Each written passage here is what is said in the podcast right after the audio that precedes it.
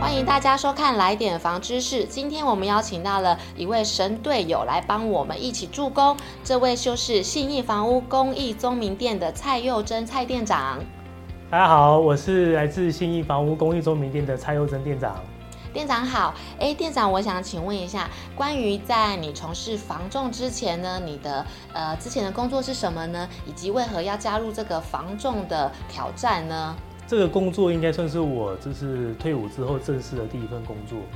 因为我在因为我我大学是念那个逢甲大学土地管理学系，哦，那其实这个这个科系呢，并不是我原本预想的科系。我觉得我的个性是比较热情活泼，喜欢跟人互动的，哦，所以想说那那个老师也觉得我可能比较适合做业务这份工作，哦，那那就想说要不然先从房地产开始尝试。哦，那为什么会选信义嘞？好。因为我在大学的时候呢，有跟那个呃我们的选修课程老师哦有聊过哦，那因为他在他也是房地产的专家，哦，他就有跟我说啊，因为我可能刚毕业就是什么都不会嘛哈，那可能会需要就是有那个指引体系哦，教育训练比较充足的这个公司哈，来去这个去就职的话，那在初期的成长上、专业度的培训上会比较快速哦，所以就他就推荐说指引体系就信义房屋。可不可以跟我们分享说啊，你第一笔成交是如何成交，还是说你遇到的挫折？呃，我记得我成交的第一个客户是买方，哦，因为大部分的同仁都是成交屋主，哦，签到委托卖掉，但是我是先成交买方，哦，那这个买方就是有其实有有点运气啊，就是说他就打电话来，刚好被我接到这样子，那因为我就很很热情的想要服务他嘛，哈，所以就就带他去看房子了。哦，那看房子之后呢，这个买方呢就很主动的就出价说，那他他想要谈，那那那个时候当下是连斡旋都不知道怎么写了哈，所以还要请徐阳姐协助，好去写斡旋，很我们很快的就拉见面谈，那见面谈也也谈很久哦，大概谈两个多小时哦，那因为屋主对价格还是很有坚持，那我们最后就呃，因为我就很想帮买方买到房子嘛，哈，毕毕竟也是第一个，我们就一起跟着买方去哦，拜托屋主啊，好给年轻人一个机会。哦，因为那个买方也是首购，他刚结婚，而且就是说这个也也想成家立业，那最后连屋主啊都帮我们跟他的太太沟通说，哎，那可不可以卖给这位买方这样子？你觉得过程中有学习到，比如说有啊学长姐的帮忙，还是说什么技巧吗？你现在还会在运用的？怎么样把真的事情哦让客户感觉是真的？这个其实有点困难。因为我们有时候会觉得，哎，我们就跟客户讲实话，好，可是客户可能跟我们没有信任感嘛，哈，他可能听起来就会觉得我们在促销他，或是觉得说，哦，那个他是不是骗我这样子，哦，所以我觉得经营客户就是有几个很重要的要素，然后第一个当然就是要诚实嘛，哈，那第二个就是要就是想要帮助他的心，我就透过行动让他觉得我们都在帮助他的，所以一开始可能没那么多信任感，可是后续他会发现说，哎，你帮他想了很多他没想过的事情。哦，那最后就是能力的提升，哦，就你的能力要不断的提升，才有办法跟上客户就是的问题嘛，因为我们要解决他的问题。哎、其实像你刚刚有提到说，你之前是在教钢琴嘛，呃，家里可能栽培你进修钢琴这么优秀之后，可是你却跑到了房仲，那这个家里的呃有没有反对的声音啊，还是觉得很可惜啊之类，可以跟我们分享一下。学钢琴是呃幼稚园大班的时候。因为看到自己的表姐在弹钢琴，觉得觉得很厉害，哦，所以就就想说跟爸妈说，我想学钢琴这样子。那那个时候呢，我就考到这个六级的检定了，维也纳六级检定过，就是已经到可以教学的程度了。但那个时候才小学六年级，所以就呃就继续进修这样子，就是转考上那个那个雅马哈哦机构的这个检定这样。那这样一直一路考到高中之后啊。那就因为毕业了嘛，哈，毕业之后就尝试想要去做家教，哦，那其实呃一开始爸妈是有跟爸妈讨论过说要不要去念音乐系啊，哈，那有跟老师，老师的意见是说，因为我毕竟不是音乐科音乐班本的本本音乐班出来的，哦，所以可能在专业能力上要跟那些音乐班的比的话，可能会比较去弱势。哦，所以会建议我爸妈就建议说，那可不可以把这个当成兴趣？因为学音乐不见得一定要走音乐系嘛。可是音乐可以帮助你人生或是一些做事情的价值观上面，一定会有帮助。哦，所以就希望可以把它当成兴趣跟副业，好，先去做其他的行业试试看。啊，万一假设真的不是那么顺遂的话，哎，至少音乐这一块是我本来就会的，哦，那我至少有一技之长。哦，所以大学就想说尝试去做家教，哦，可是因为发现我可能不太适合教学钢琴啊，我比较喜欢做做做服务这样子，哦，所以就之后一年家教之后也就没有继续教钢琴了，哦，就就是去寻找其他的兴趣，好，那也就到最后念了这个科系，然后就来做业务这样子。从业以来，你觉得最困难的一件事情？那我大概来两年八个月。哦，然后就选上店长，然后就一路做到现在，所以大概当店长的资历差不多是九年左右。嗯、哇，嗯，所以你两个月成交，然后两年八个月就当店长。所以当了店长之后的困难是哪些呢？呃，因为一开始当店长的时候，会把店长就是想象的好像很简单，因为觉得自己哎自己很会做业绩嘛，好，在店里面又是呃相对的标杆人物。哦，那就觉得说，那自己当店长应该也可以把店带得很好。哦，那殊不知当了店长之后才发现啊，就是我们就是会成为一位很严格的管理者，就是会忘记说，其实我们当个店长是要是要很重视领导，怎么样带心带人，而不是把事情管理好。所以一开始的时候就很要求，就是让同仁活得像自己，这个是很辛苦的。哦，那曾经也因为这样子，就是跟同仁有很多的争执啊，然后可能会有一些，呃，就是有没有想要继续奋斗的这个这个状态，因为有因为每个同仁都有不同的特质，但那个时候可能没有没有这个想法，就是没有觉得说啊要去看同仁的特质，那会希望说同仁照自己的方式来服务客户，哦，那有时候就会让同仁觉得说，哎，他不理解为什么要用电脑的方式服务客户，就会做得很辛苦，那彼此之间合作没有默契，那个。组织就会内耗，就就会觉得哎、欸，不能理解说同仁为什么做不到，嗯，就自己做到为什么同仁做不到，嗯，好，那后期才发现说，呃，其实每个人都有自己的特质，那店主管应该是要怎么样发挥每个人的特质，然后让每一个同仁可以就是相处的很融洽，那我们才可以把服务一起做好，啊，因为你的你的店里面如果同仁很多不同的个性的话，很多不同个性的话，那他们就可以服务很多不同的客户啊。其实对我们来相，对对我们来说也是一件好事。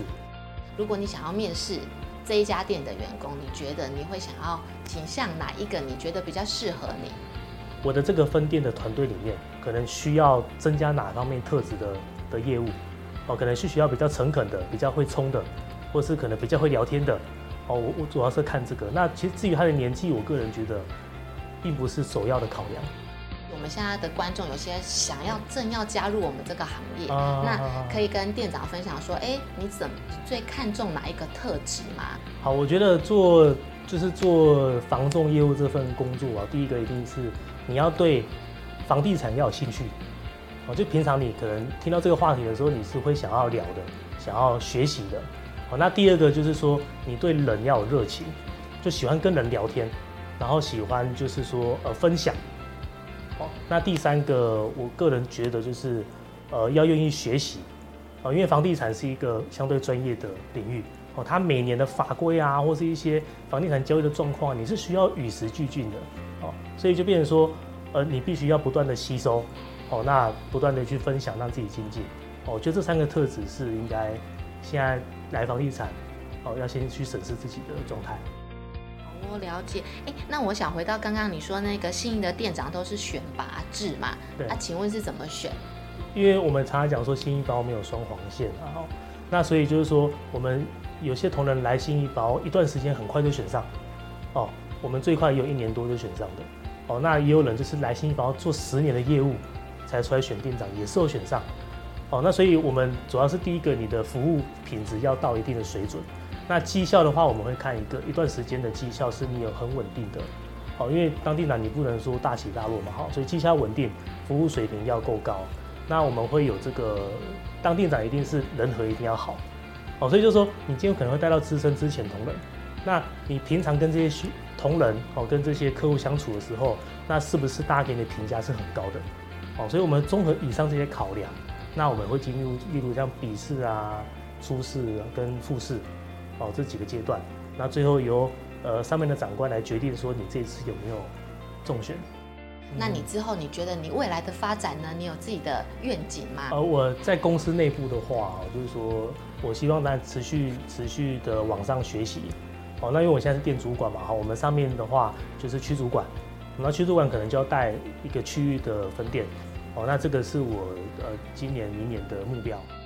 好哦，那就谈到趋势，你如何看待我们？接下来，因为政府打房嘛，平均地权条例要通过嘛，种种的，那你觉得后续的房房市发展会如何呢？台中的发展呢、啊，其实我是蛮看好的。哦，原因是因为台中是呃人口每年都不断的增加，好，而且就是说这个台中也是全台湾应该说地理区域最适中，哦，而且交通应该算最便捷，哦，因为去南北都近的哦，所以我觉得